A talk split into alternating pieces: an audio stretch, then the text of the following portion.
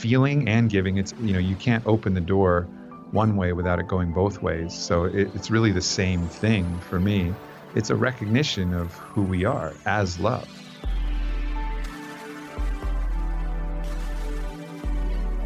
Welcome to Radically Loved Radio. I am your host, Rosie Acosta, yoga teacher and teacher trainer, mindfulness coach, speaker, and creative writer. I am also the founder of radicallylove.com, a website where you can go for more information about yoga, mindfulness, meditation, and lifestyle advice. On this podcast, we talk to people within our health and wellness community that are creating content through the ritualistic practice of yoga, meditation, or overall mindful living. We hope to create value in your life so that you can achieve your highest potential and live a radically loved life. To stay in touch with us, just follow me on Instagram and Twitter at Rosie Acosta and on Facebook at Radically Loved Rosie. You can sign up for our newsletter on radicallylove.com to stay up to date on future workshops, retreats, and latest podcasts. I hope that Radically Loved Radio leaves you feeling inspired to create something powerful. My teacher, Yogarupa Rod says if you powerfully believe in the value you have to offer the world, your love and passion for it will be an unstoppable force. Thanks for listening. Hey guys, most of you know that I have returned back to a plant based diet, so my beverage consumption has increased quite quite a bit. Don't judge. I know there's some of you out there that really enjoy beverages. So, one of my favorite things to drink lately, which I'm consuming a lot of, is Four Sigmatic's new Golden Latte Mushroom Mix. It has shiitake and turmeric in it. It's totally organic, caffeine free, vegan, and only one gram of palm sugar per serving. I love being able to travel with these little packets because they're really easy to make. All you need is some hot water. Some of the additional ingredients in the golden latte are adaptogenic tulsi, warming ginger, and a pinch of black pepper to support turmeric's skin loving properties. So, not only do your insides feel amazing, but your skin looks great. Go to Four Sigmatic now and enter promo code Radically Loved. That's R A D I C A L L Y L O V E D to get 15% off of your entire purchase. Be sure to check out all the other products that they have there as well. Uh, Aubrey Marcus, thank you so much for being here today. Yeah, awesome to be here. I uh, I loved reading your book. I was so inspired by so many different things. I learned so much about, um, you know, all all the different practices that you you know you talked about that worked for you. And I know that this was a, a long writing. This was a, a long process for you because it was something that you you have been wanting to do. So part of what I'm curious about because this is like a fucking epic read. like this isn't like one of those like, you know, the four agreements where you can just yeah. pick up. So can you tell us a little bit about uh, what that was like for you? Well, really, it was a shocking amount of commitment that was required to actually you know complete this book. And, and i think when i agreed to it it's something i knew i wanted to write. It was an important piece of what i had to offer and like a cornerstone of who i am and what my company's about and what i wanted to bring forth to the world. But i really didn't have any idea of what it took to make a book. So i think if i would have known i might have said no honestly. Seriously I might have, I might have said no when uh, when it came time to actually do it. But once I got going, you know, it's it's one of the things that I'm probably the very most proud of because at every turn, you know, you have the choice to take the easy road or take the hard road. You know, when it comes to doing the research, we have over 300 clinical academic references, over mm-hmm. 400 total references in there, and there's a, a place where you can either kind of talk without actually going back to the science and looking at all the numbers and you can go and not rewrite it. I think I rewrote this book five or six times. Like there's always an opportunity to take the easier route. And with this book, never once did I take that easier road. And I always did, you know, did what was best for the book and did what was best ultimately for the reader. And so, you know, as like a, a capsule of my effort, you know, I don't think anything is as complete and as thoroughly, you know, um, disciplined in, in my approach as the as this book.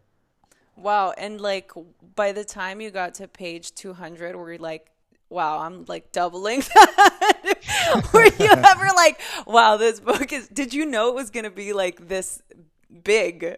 Did you know that? well, in a way, in a way, I think I kind of did because we're really combining what a lot of people will write an entire book on a single chapter. Yeah. You know, like there's multiple books on sleep, and that's just chapter 15 of our book. Right. So I had to read multiple books, oftentimes for a single chapter. So I knew it was going to be an endeavor. Mm-hmm. You know, going through all of these most important topics and finding like the crucial pieces of information. But when I had a like over a hundred thousand word outline, I knew like, oh, this is gonna oh be this is gonna be serious. And um, and so you know, fortunately, I had a I had a good team um, of editors from the team at Harper to my own internal team who could really kind of help me and bring some expertise and also let me know that you know, going crazy a little bit was part of the process. And, mm-hmm. um, you know, so it, it all ended up working out, working out as well as I could possibly imagine. Yeah. I mean, you hit the New York Times bestseller list. I mean, that's a huge feat. So congratulations. Yeah. Thank you. Yeah. It was cool to not only hit it the first week with, cause, you know, we had a lot of pre-orders from mm-hmm. all the mm-hmm. promotion we did, but then to see it hit again the next week, um, was awesome because that just means the word of mouth was spreading and it's still spreading and I'm getting messages every day about about how this book's changing people's lives and um, you know they're sharing it with everybody they know. And it's you know it just feels like one of those things that's going to go on and create a ripple that that really lasts. Yeah and i mean and i love i mean i listen to your podcast. I've been listening to it for the past uh, six months and then occasionally like I'll, I'll go back you know and listen some of the to some of the older episodes. And i i know that you talk about this process throughout um, you know your your your journey you know and I, and I really love your your honesty and your wholeheartedness. And that's like one of the reasons why I connected with your story and, and with what you're doing. You know it's like I like to channel in my like you know kettlebell kettlebell warrior once in a while because yeah, yeah. I'm such a like yogi you know? I I go and the heart I used to run you know I used to do like marathon running before and then I decided I wanted to retire and just stick to doing yoga, you know? and um after reading your book, I was like, no, I got to go back in. I got to like really push my body. I got to be able to like do something where it feels like so good and and the reason why I say that is because sometimes doing those challenging things can be really confronting and I know that you've not been shy about doing things that are scary. And so I love that you even used that as a practice to write this book because I feel like uh, not only like people don't do that, but especially it's really hard for men to be able to balance the masculine and feminine softer energy you know and i feel like you do that mm-hmm. so well you know well i appreciate that and it's it's you know a constant ongoing process but eh, like anything practice makes the master you know so the more you get used to diving headlong into your fears and using fear as a wayfinder like where do I have fear that's out of line with actual danger? Well, wherever that is, you have to go towards it to collapse it and and and then rid yourself of that virus. I mean, fear is really like a virus. So the practice of finding that out and like knowing where you're sick and and then seeing where you're sick with fear and then going to cure that fear, you know, that's been uh, you know, something that I've really learned probably pays the biggest dividends in my own life because that mm-hmm. creates the greatest transformation and the greatest healing internally.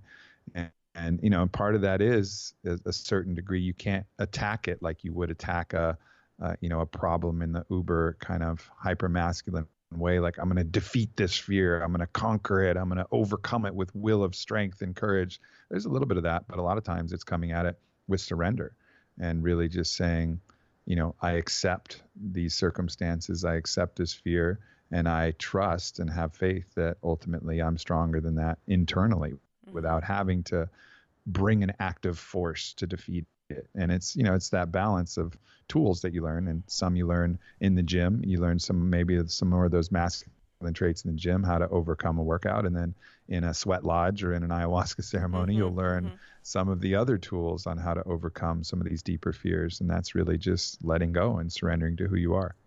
But even like with all the knowledge that you have and, and the wisdom that you've you've gathered, you know, in your life, do you still have those moments where you kind of you kind of forget that you're just oh, like I, every day? I mean, of course of course. And that, and that's actually can be its own frustrating thing, right? Because Right. it's like I know better.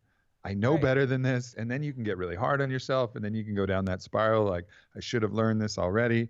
You know, like what am I doing? And you know, it's it's about being still being kind to yourself and forgiving, but also knowing, you know, what's the minimum amount you want. You want the minimum effective amount of self-criticism, and no more than that. You want to say, all right, man, that was dumb. Don't do that again.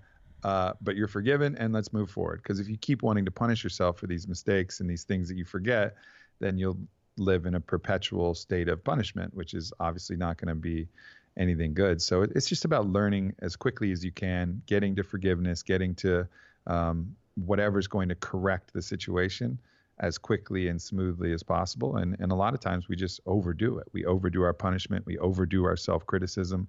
We do way more than we really need to to correct the behavior that we're trying to correct. Yeah. How do you, how have you learned to discern when those moments are? Well, usually, you know, usually we're already so self critical Mm-hmm. that probably what we need more than anything is forgiveness. You know, I, I mean, it, it, I tend to lean on that side of like when we actually really look at it, we're beating ourselves up way too much. And I think so, for the most part, err on the side of, all right, learn, you've learned the lesson, forgive yourself so you don't continue to punish yourself and move on. And that's a big theme in the book as well. Like, in order to make change, you have to believe you deserve to change. And if you're constantly punishing yourself for the mistakes you've made in the past, you're not going to believe you deserve to change. You're going to believe you deserve to carry out that draconian punishment mm-hmm. that your own self judge is, you know, administering to you. So you're not going to actually be able to evolve in the way that you want to evolve. You're going to hold yourself back because you feel like you don't deserve the good things. So really in your heart and in your core, knowing that you deserve all the things that you're bringing in, I mean, that's a huge piece of the puzzle. Yeah, I mean, and I know you talk about, you know, all the work that obviously you've done, and uh, you've talked about having ayahuasca ceremonies and how this has uh, helped you move past some of those limitations that you've experienced. Um, I'm I've never done it before. I'm and I'm just I'm always curious as to people's experiences, you know, and I and I know that you're very vocal about talking about it. Um, and and how like on a day to day, are you able to channel that sort of, how do you call this, this connection to spirit or like the connection to the divine in order for you to move through those obstacles or move through that forgiveness? Or is it kind of a thing where it's like, oh, it's time for a ceremony again? Like, mm-hmm. how does it, how does it work for you? A little bit of both. You know, I think for me, I came in, you know, largely atheist before I started the plant medicine path. You know, I mm-hmm. had, I knew enough philosophically to say, you know what, what the big religions, especially in Texas, are espousing Yeah. doesn't doesn't strike a chord with me. Doesn't ring true. I don't find any truth to that. So I discarded what, you know, most of the capital R religions were talking about and Yeah. said, all right, this sounds like nonsense to me. And I hadn't built anything else affirmative or experiential on the other side. So I was, you know, I guess somewhere between agnostic and atheist. And then I did my first vision quest out in the mountains, and it was utilizing psilocybin, and I felt my body evaporate, and what I would call my consciousness, or what other language would maybe call the soul, exist beyond, you know, the somatic confines of the body. And I was like, oh shit, there's something else going on here, and I got to reevaluate my my you know paradigm. Mm-hmm. And from there, ayahuasca was just an extension of that. And really, what it does to me, it is it opens up a direct experiential contact with these things that we call the source or universe or God or you know language can be very troublesome because every time you use language in an incorrect way it like attaches these barnacles of delusion and so you end up not even be able to see the thing that the word was initially intended for so it's difficult with words but whatever that that spirit that force is what the lakota call Wakan Tanka what that force of life is you get to encounter that directly. And when, when you encounter that directly it's a knowing. It's not a believing. It's a knowing. Mm. It no longer requires this abstract faith because you read it on some page and somebody else is telling you that a long time ago somebody accessed it. You've accessed accessed it yourself. You've felt it. And you know, a lot of people will detractors will say, "Well, that's just you know going on in your head." Whatever. Like I know what I felt, you know what I mean? And whether that's coming from me internally, my heart, or some deep recesses of my head, or it's coming externally from the universe, I know what that force is. I know how wise it was. I know what the impact of accessing that force was on my life. So it's an unquestioned belief, it's a knowing. And when you have that knowing, then sometimes you can forget, like you said, mm-hmm. but at mm-hmm. least you still know. And when you know, then you don't call it into question. And so for me, the the plant medicine ceremonies have given me the knowing, and now it's just up to me to try and stay connected and try and, you know, forget less and remember faster. Yeah, and I also I love how you really sort of revere these types of rituals and practices too. It's not like I mean, look, I have I have friends in LA that are doing ceremonies like every weekend, you know, and and it's like fine, yeah, go do your ceremony, you know, at the shaman's house on his carpet in his carpeted apartment. Like that's cool. you know, like if that works for you, but but I feel like there's elements that are missing and I know that you speak to them a lot. It's like you have a full practice. Like it's not it's not just like, "Oh, we're just going to go do this because I just want to like empty out a couple of these mental filing cabinets that have been really weighing heavy on my heart. It's like, no, this is a, a full experience. This is this is something that it's meant to push through some really big deep deep rooted uh, you know levels of the subconscious that need to be purged. You know it's it's it's way bigger than that. And and I feel like it's important for people to to hear what you're saying in in, in the bigger sense. And and I know again you you talk about this at length but I just think like if you can speak to the difference of you know, like my friend that goes every Friday night mm-hmm. to the mm-hmm. downtown shaman compared to, you know, you having these very mindful, intentional experiences. Yeah, I mean, I think there's a couple factors in that. One is that this is this is a major event. It's like psychic surgery, you know what I mean? And and or if you use another analogy, like a physical fitness analogy, this would be like running an Ironman and if you do that every weekend, you're not going to recover. You're going to break down your body. If you do ceremony every weekend and you're, you're not prepared, you know, for that from a lifetime lifetime of practice, mm-hmm. you're going not to have enough time to recover. And they call that the integration process. So one risk is that your frequency is going to preclude you really integrating um, you know the lessons that you've learned and the challenges. I mean this is a trial by fire mm-hmm. and it's going to take a lot of energy and it's going to take a lot of reflection and it's going to unfold over time. So you have to make sure that you give yourself plenty of time to recover and i've seen you know unfortunately and sadly far too many cases of people who've gone on the plant medicine path with such vim and vigor and and enthusiasm that they fail to ignore the signs that they need to recover and they're very ungrounded. It's like they're a live wire that hasn't tapped back into the dirt and mm-hmm. a lot of these grounding practices include like yoga and breath work mm-hmm. and being spending time in nature and journaling and just time itself so that's one factor and then the other factor is you know is the set and setting appropriate you know these are these are very powerful medicines you wouldn't get surgery done you know, uh, in a food truck, you know, that was just parked on the side of the road, right? Like that's that's not the place that you would go. You want to go to a hospital, and and and the and the ayahuasca hospital is typically in a different type of setting with a different type of provider, someone with right. that kind of experience. So, you know, really making sure you're paying attention to that and that the the provider practitioner is top level, you know, is is the psychic surgeon that you want and that the setting is has really clean hygiene and and and that's you know of course emotional hygiene and mm-hmm. and all of the other things. I'm yeah. obviously drawing this analogy out, but you want to make sure that it's all in the right place for doing this. And that's not to say that you know an occasional gram of mushrooms while you're hiking or you know at a festival isn't going to be fun, but just understand what the intention is. And if you're right. going to go do work, you know, and you're going to have that experience, then do it the right way.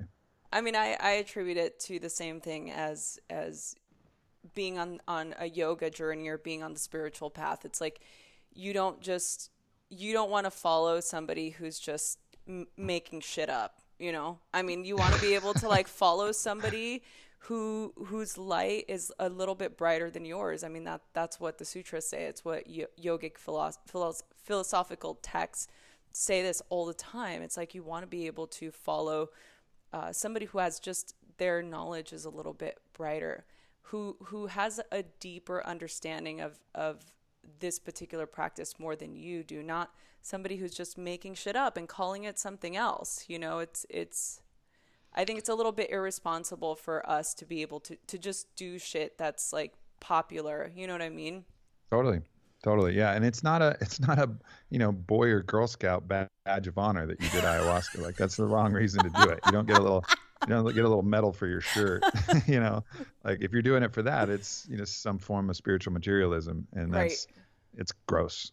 Yeah, you know, no, like, it's so. Oh my god, I'm so glad that you're talking about that because I was just talking to one of my friends about this the other day. You know, it's like it's everybody wants the the quick fix you know and, and and the thing is this is just going back to to the book it's like establishing a practice, establishing routines in your life that are sustainable are really going to be the key. Everyone's so quick to do. It's like what's going to happen fast? How do I lose weight fast? How do I do this fast? How do I get on the New York Times bestseller fast? How do I It's like people want like the that quick link to the divine or they want the quick link to spiritual enlightenment and it just doesn't work that way.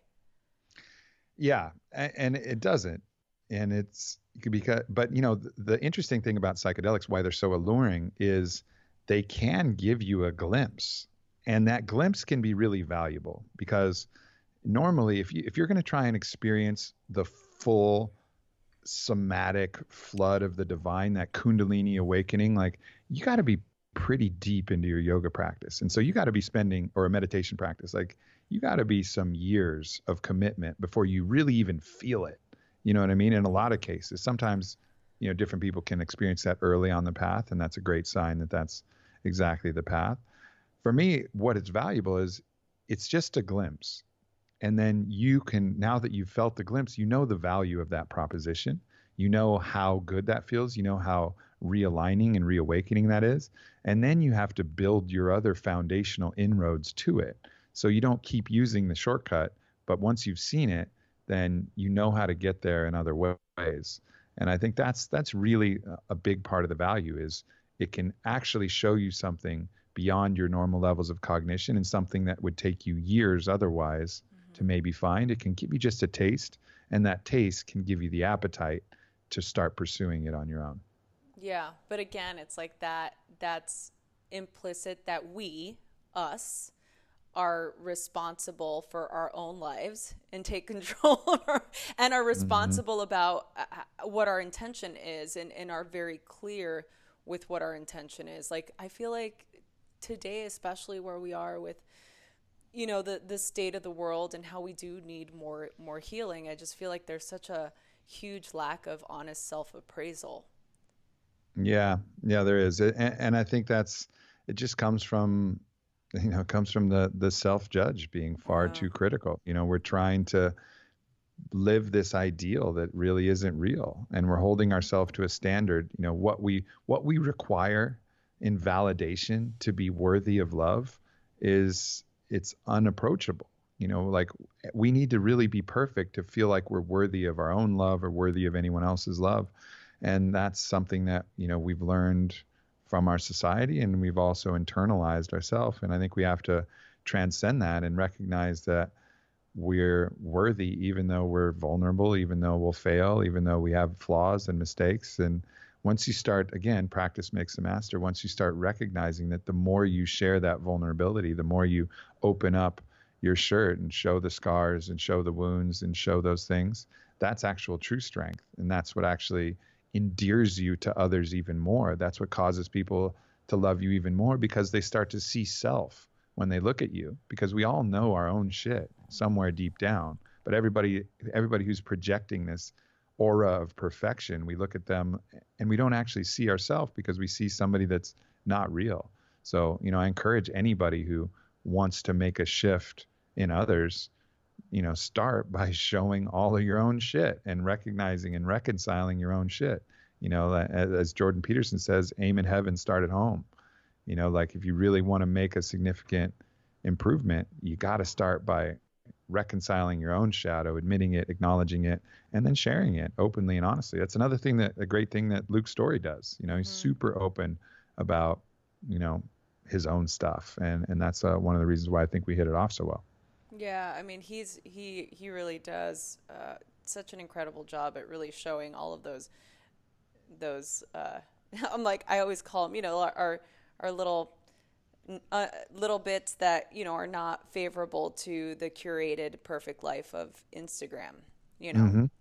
uh, and I feel like I always talk about how you know comparison is the biggest joy kill, right? And and I think that that sort of attributes to what you're saying a little bit in in in the sense that we we don't we want to eradicate all of the negativity and all like the bad stuff in our lives and, and our defects of character, you know, and, and so we're so quick to ignore them or push them down or not do the things that are that are hard. You know, we want the easy. You know, we we we, mm-hmm. we don't want to have to do the work. You know, we want a quick fix. We want the e- the pill that's going to make us feel good. We want to you know disengage from you know our life at at large. So yeah, I mean the the the ironic thing about that is it's actually the hardness of the task that is the actual medicine. you know what I mean? Like we need it to be hard. Yeah. It's the only way we adapt. We adapt through stress and adaptation. Like those things that you think are hard, good. It's good that they're hard. Like that's what it's supposed to be. That's what we need. That's what we require. You know, that's how that's how we're designed. Mm-hmm. You know, so and I think it's that this idea that we should just be comfortable. All everything should be comfortable. You don't need to do anything. You got pills for this and this for that and this for that.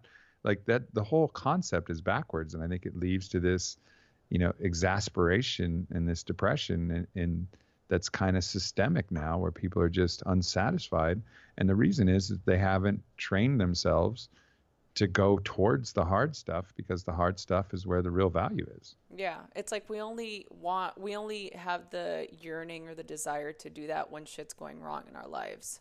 Well, then when we're forced to, yeah. you know, like desperation will cause us to deal with the hard shit and that's like, you know, that's the way the the our soul works as a coach. you know what I mean? Like right. if we're if we're willing to do the hard work, then perhaps we don't need these crazy lightning bolts and these crazy health scares and these all of this crazy shit because we're ahead of it and we've already learned the lesson in advance. But when we don't learn the lesson, then you know our good buddy, the universe and our soul, it conspires to give us the lesson that we need to learn.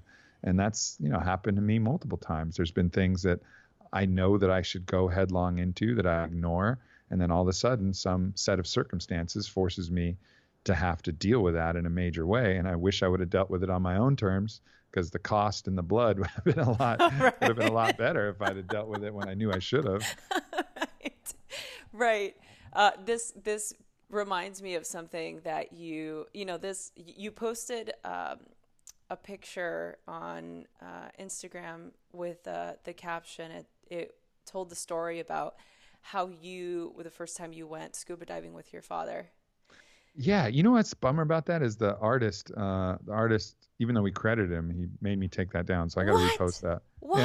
Yeah. No. I know. I know. Are you like, serious? Yeah, I was like, hey Dude. man, we're spreading a really good message here. You want to like, can we work this out? And it's like, and I'm crediting you, and you're getting a lot of people who are following you. And he's like, no, it's mine. Take it down. Like, oh, oh my goodness! Seriously, I can't. I'm like, I loved that post so I screenshotted it because it was so good. I loved it so much. It really moved me, and I was so just I I I was able to connect to it because I had a similar experience, but that really bums me out, dude. I know, I agree.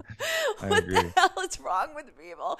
Okay, anyway, um, so you you you posted the story, and you know, for the the people listening, obviously it's it's down at the moment, but can you tell us can you tell us what the post was about?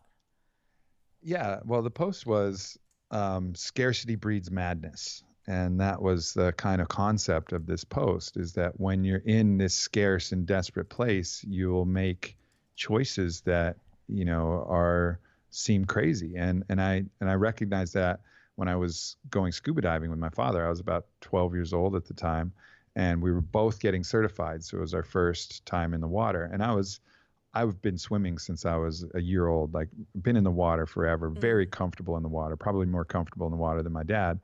And anyway, so we're going down and we're doing this buddy breathing exercise with the dive instructor. And the idea is that in case somebody's air tank goes out, that you share a regulator. You know, we're like 30 feet underwater. You share a regulator, which is your breathing apparatus, and then you both ascend to the surface while sharing the regulator. So you're just passing it back and forth. Well, as soon as so he took a breath of my regulator, I was holding my breath, and it was my turn to take it back. And before I could get a breath, because he didn't have a regulator in his mouth, he panicked, mm-hmm. and he snatched that regulator out of my mouth and panicked to get his breath before I could get my breath. And my father loved me. You know, there's no doubt that he didn't love me, but in that state where he was panicked for air and thought he wasn't going to be able to breathe, he was willing to take air from his only son at the time. My, my, little brother hadn't been born yet. Take air from his only son at 30 feet underwater in order to breathe. And there's always points in our life where we feel scarce, we feel insecure or jealous, or we need you know feel like we don't have enough money or we don't have enough love or we don't have enough anything. And we'll do crazy things mm-hmm. in those circumstances. And so it's being really aware when you're creating in this state of scarcity and understanding how badly you can hurt somebody and how you can act in discord to your own deep principles and values when you're in that state of scarcity. Oh so good. I and I love the way that you you spoke about it or the way that you wrote. I was like, wow, this is First of all, I'd be fucking pissed at my dad. yeah. Right. Well, obviously, I still remembered it. like, I'm like, God. Well, the reason I can relate is because that. It's like sometimes the people closest to us are willing to sacrifice us for for their own, you know, like life. I guess it, for for lack of a, a better way of putting it, but I'm curious. I don't know that this is this might be a little non sequitur to to what we're talking about, but do you believe in unconditional love? I'm curious. Okay, of so course. what is it, it's an but it's an ideal. Okay. Right? Like so this is what this is an ideal that you can strive for, but it's like a it's like basically saying do you believe in God? You know, and and like that's really that's really the question that you're asking and and you know so or do you believe in Christ consciousness? You know what I'm saying? And so the ideal can be can I be more in accord with my own divine self? Can I be more like you know Christ consciousness exemplified? Can I be more like unconditional love?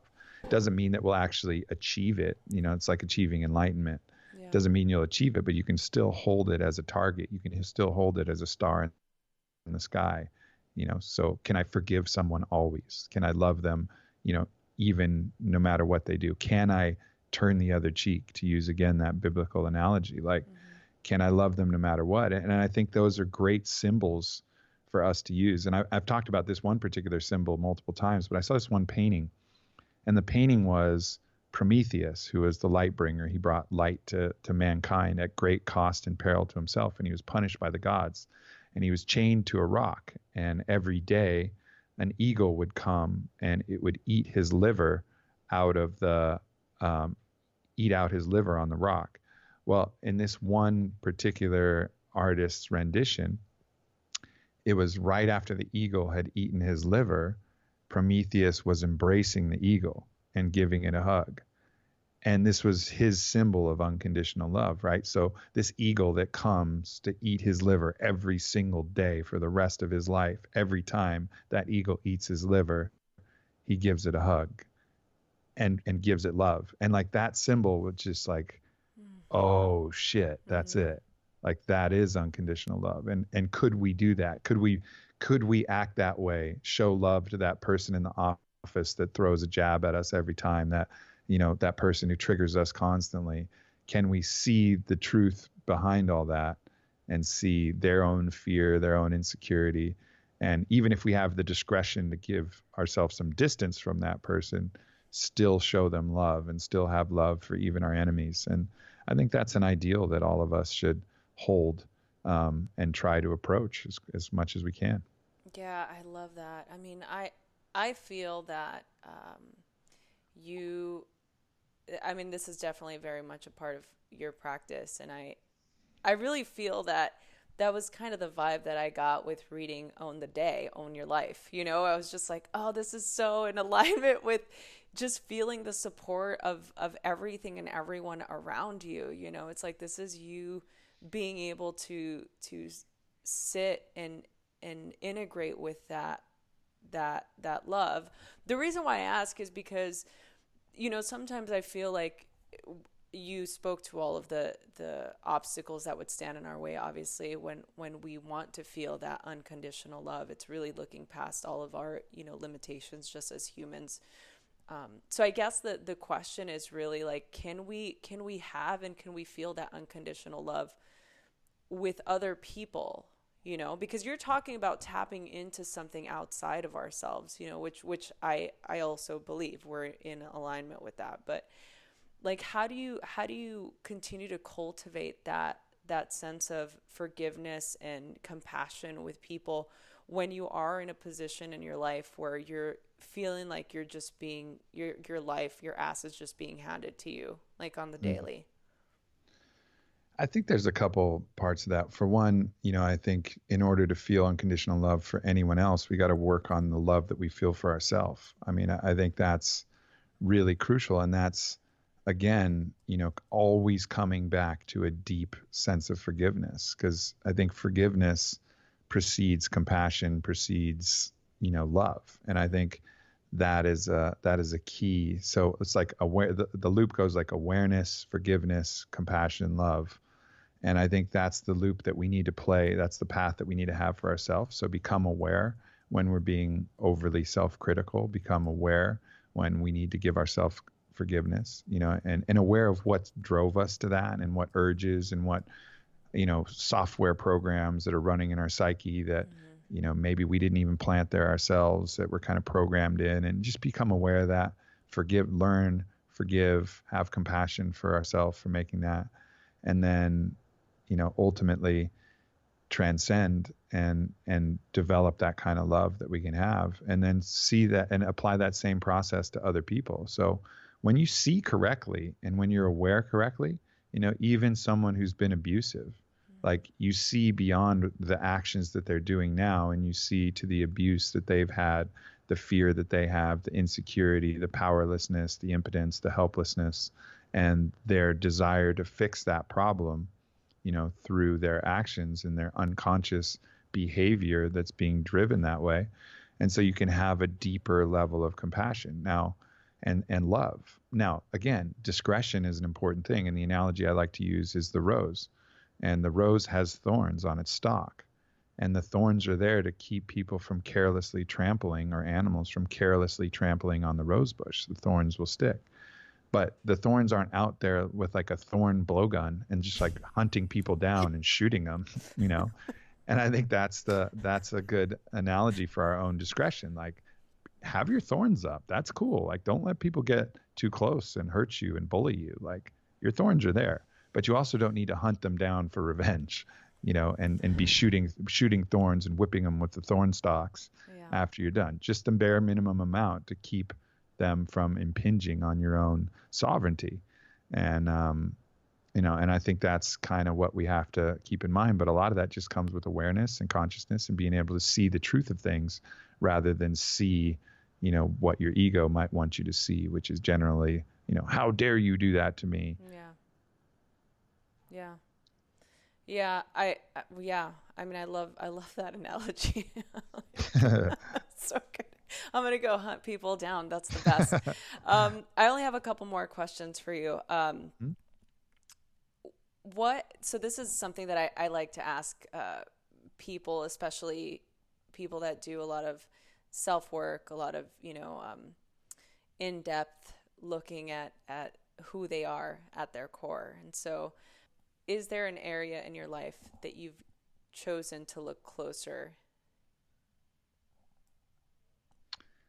I mean, I try to look closer at all the areas that I might be blind. You know, I mean, that's I'm always looking for my blind spots, and um, you know, I think one of the areas that's come up really presciently recently, and, and if you've listened to any of my podcasts in the last few months, I think I've, you know you probably heard me talking about it is, you know, these validation cycles mm-hmm. and validation from you know powerful male figures, which mimicked uh, a need for validation that I never quite got from my father, and really becoming aware of how I played that mistrust and, and also simultaneous need for validation across different other figures, paternal figures in my life, and then also my own validation loops surrounding um, the the women in my life, mm-hmm. and how I would use my own sexual prowess or my own um, you know sexuality or dominance in that particular container to validate my own worth as a man to a certain degree and how you know really instead of making love with somebody i was really looking in the mirror and making love with that part of my ego that needed mm-hmm. to be the mm. one making love with somebody you know yeah, yeah. and and how that really just ruins the experience and leaves you empty and uh and i think that's um you know so those are two areas where i've had to really look close and really do some cleanup and do some work and it's not like as you said, you know, even with the awareness, it's not like I don't get stuck in that same trap and catch myself in the same familiar loops and then have to say, hey, what am I doing here? You know, let's unwind this, let's relax, let's, you know, go we'll look up look at this a different way and uh, and release that kind of tension. It's almost like the the light inside me gets all bound up and kinked mm-hmm. up and it's just bringing awareness to it and then just releasing that that tension so energy can flow more freely. Yeah, and I it is it is definitely a admirable characteristic that you're able to do that, especially in in an open relationship, which you've talked about in the past. Because I'm like, that must be just such a huge practice for you to be able to ask those questions and to mindfully put yourself in that place because that takes a lot of work. Like I've been in a relationship for 15 years, you know, like I don't even I couldn't and that's one person. Are you kidding? If I had to do this with somebody else, I I couldn't do it. I would be like, no, I rather just like be celibate for the rest of my life. Like absolutely freaking not, you know? So it's it's so I feel like I know I know why you're doing it, right? You've talked about it in the past. It's like this is your the practice for you to be able to eradicate those feelings of needing the validation and being able to be in a place of full love and understanding. But what happens when the other person doesn't feel how you do? You know, like you're coming at it from a place where you're being so honest and so open and like, I hear it. You know, I, I hear it in your voice, I hear it in the way that you talk about it. And it's like, what happens if the other person isn't at the same level? You know what I mean? Well, it's the same thing that happens anytime that you have a vibrational mismatch. You know, if you have vibrational discord and the energy that you're bringing is not met, that relationship won't survive. So, one thing, one or two things has to happen. One, you're either going to pull them up to your level, or two, you're going to drop down to theirs. Mm. And one of them, you know, dropping down isn't satisfactory and isn't going to work. And so I think there's been times, fortunately, in the relationships that have stuck, you know, because not all relationships are going to stick. Sometimes yeah. it's going to be too much, but the ones that exist, and I have, you know, two partners right now, it's, there's times where both of us will, will lead in a higher vibration and both of us will falter.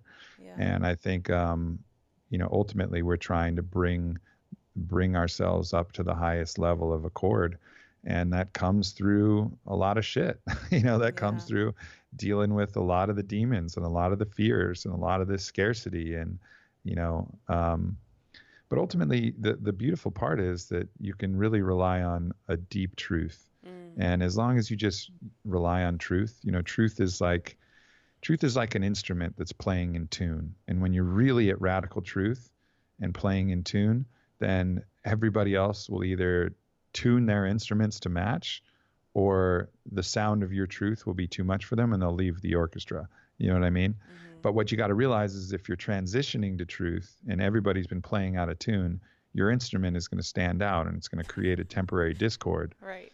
You know, so it's give people time to retune their instruments and if they don't want to retune their instruments to that deeper level of truth or love, then, you know, they're probably not going to play a duet with you. you know, they're probably going to not going to play in part of the symphony, and uh, and that's just the way it goes. Yeah, and and I love how you uh, place this in, in a way to again deepen your level of understanding to your own human condition and and your own your own ability to connect with your your higher self you know i for me it's it's it's sort of it's the opposite because for me being in a committed relationship is that you know like being in a relationship with one person every time you talk about this i'm like oh yeah i feel that way with mm-hmm. one person you know it's like oh, mm-hmm. oh i see i see here's the practice when it's getting difficult or when somebody does something hurtful and the way that you talk about it, I'm like, oh, that's how I feel when this happens in my relationship. You know what I mean? But I just like, it's, it, you know, you're always going to look to what's happening, you know, outside. It's like, oh, well, is, is, if this is working for somebody else, will this work for me? You know what mm. I mean? And I feel like it's just going back to the beginning with what we were talking about, how, people need to be able to really discern what those things are and be willing to be open to uh, creating the life that they want in a sustainable way. Yeah, I, I think, you know, it's um, really in any relationship, I think a lot of times people think that the difficulties are with the other person, but mm-hmm. really the difficulties are with you. Mm-hmm. you know, it's really, it's really all of the shit arises because if you're in proper accord, you know, it, it's really not that hard you know yeah. it's just getting yourself in the right position it's you not getting triggered it's you working through your own shit right you know that's actually the hard part so multiplying that out to multiple people really isn't that much more complex because yeah. it's just about it's just different touch points that can trigger different elements of you but it's always you you know it's always your shit coming up right it's your it's your possessiveness it's your jealousy it's your need for validation it's your scarcity it's your whatever else that is, your codependency, all of these different factors, it's always your shit. Yeah. You know, I mean, I, I remember recently I was in a really, really good place and had was a little bit out of accord with one of my lovers. Uh, well, my other one, I only have two, but, and uh, and I and I recognized that like, all right, bringing things into full alignment is going to be a discordant process, but I had this just deep faith that all all that was necessary was just hold that note of truth and just hold it pure and hold unconditional love no matter what came out no matter no matter what arrows were slung or what what things happened emotionally in the moment. And um and it was really cool because it it literally did last about 35 minutes where there was you know some tears and some jabs and some things but I just stayed completely non-reactive and stayed in truth and this this is not always the case. I'm not saying like I've I've nailed this because I've certainly failed this experiment like a thousand times. but, but this time I didn't fail the experiment and I just held that tone and it was just things came back to a even better accord so much faster. Mm-hmm. And it really wasn't that stressful and it wasn't that taxing because I came into it knowing like, all right, I've sorted my own shit. I'm to radically admit all of the areas where I've I could have been more forthcoming. I could have communicated better. And I'm going to radically forgive everything that comes my way out of anger because of that and whatever. And it was just a really easy process. And I, and I think that's, you know, something we all learn is the more that we can sort our own shit and admit it, apologize and hold love. And, and it just kind of ends that cycle a lot faster. And, uh, and it's something that I'm happy that I'm finally learning after, you know, years of, drawn out slugfests. Of, yeah. Well, you know, that and it's like forth. most of the time it's like we it's what you know the Buddhists say we we suffer because we become attached, you know, and and a lot of the times the issues that happen in relationships are very much centered on, yeah, I love you, but you need to be this way. It's like, yeah, sure. I love who you are, but you need to be different. you know what I mean? Right. It's like, I love you for who you are. You're perfect, except you need to change this. It's like, well, then what? that I'm confused. you know what I mean? Because I think yeah. that that speaks to what you're saying. It's we have to be what changes. You know, why why do we desire things to be a certain way? Are they coming from that that egocentric place of I need the validation. I need you to make me feel X, Y, and Z, as opposed to, hey, I'm going to fill up my cup and I'm going to be fully confident and secure and 100% loving regardless of what happens or regardless of what is happening on on your side of the street. It's like I always say like in, our relationship, mine and Tori's relationship, like I, I always say I'm going to be 100% responsible for my 50%. Like, yeah, no matter what, you know? beautiful. Um, I guess for you, it would be the thir- 33 point something for a set. It's like- well, no, I mean, like you could be responsible for 100% of all of it, I think, at that Uh, point, uh, you uh, know? yeah, you, you're responsible for 100% of your shit. Yeah. You know, and each each relationship is individual, so it's it's the same. And, and I think there's, you know, what's funny is like people people draw these weird lines of distinction between the people you sleep with and your friends. But there's a Mm. lot of toxic friendships, like a lot of toxic friendships, and a lot of friendships that people should break up with each other. Like, like legitimately, they shouldn't be friends at that level, or they should cure it. But it's like there almost isn't a roadmap for breaking up with someone you're not sleeping with. You know what I mean? It's like it's a weird situation, and and I think we all have relationships that require work, and we all have relationships that have certain levels of intimacy and certain resentments and certain failures of communication. Like just because you're using your genitals to pleasure each other doesn't necessitate creating this radically new paradigm. Like it's Mm. all the same paradigm. It's all about bringing these relationships to as much truth and support as you possibly can. And the genitals thing can be complicating. I get it because it can elicit more emotions, but fundamentally, it's not that much different. You know, I have complicated relationships that are completely non-sexual. You know what I mean? And and that require a similar degree of work. And I think we all have that. But I, I think it's it's a weird distinction that we've made where we put people that we're sexually active with in a different category than the other intimate relationships in our life. And to me, I just look at it as much as I can as all the same. You know, these are relationships that the goal is to get to radical truth with and to get to a deeper sense of love and commitment and support and really the feeling like you're part of a tribe. Yeah. Oh, I love that, Aubrey. You're you're like a little Buddha. Sometimes. you are. Sometimes. okay, so uh, final three questions for you. Um, I want to be respectful of your time, so we're just gonna have to do this again because I've got like a whole list of questions about own the day that I didn't even ask you, but that's okay. Um, okay, in what what area of your life do you feel the most free?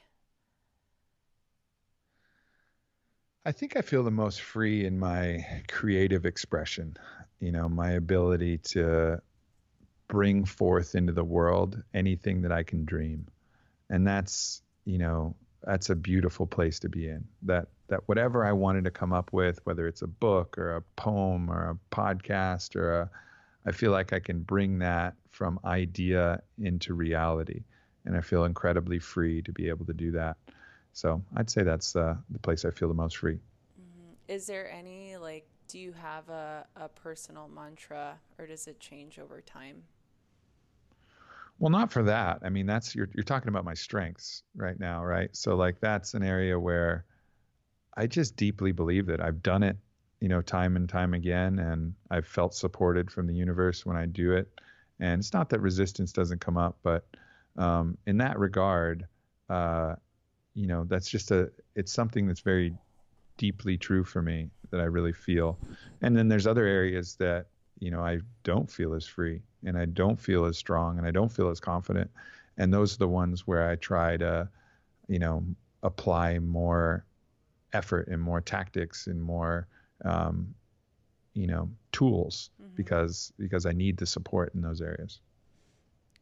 If you could go back in time to your 15 year old self, what advice would you give him, or would you say anything to him?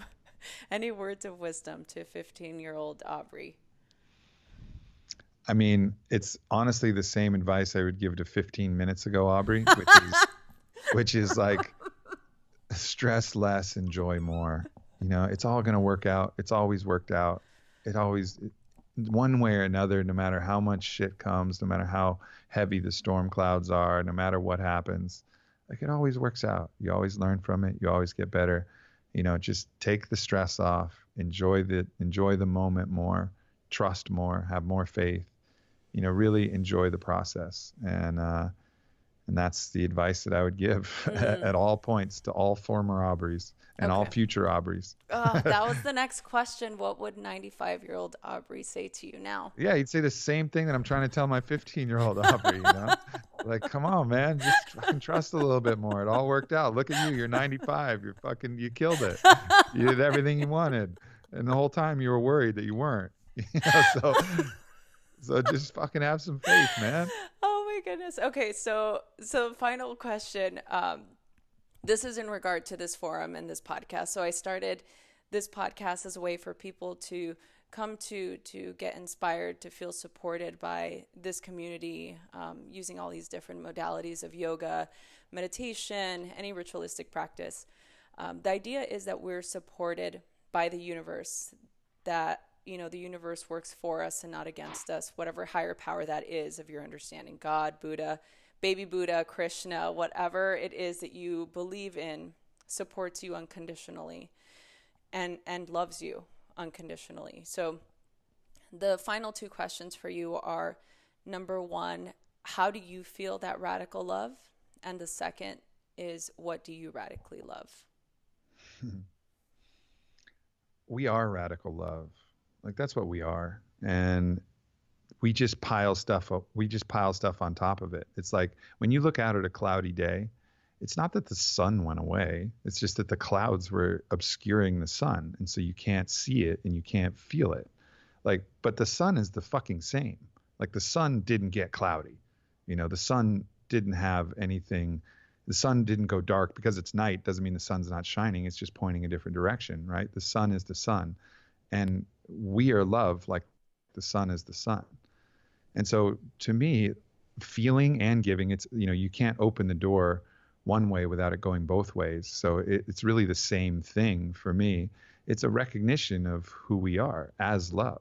And when I recognize myself as love, I can pour love into the world, into nature, into myself. I can pour love everywhere. And when I obscure that with my own fear and my own delusion, and I don't feel like I am love, and I deny the fact that I am the sun, that I am love, then I don't receive love, and I don't feel love, and I don't give love.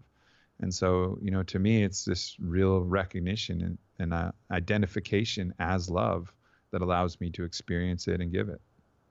Mm. I love that. I love that.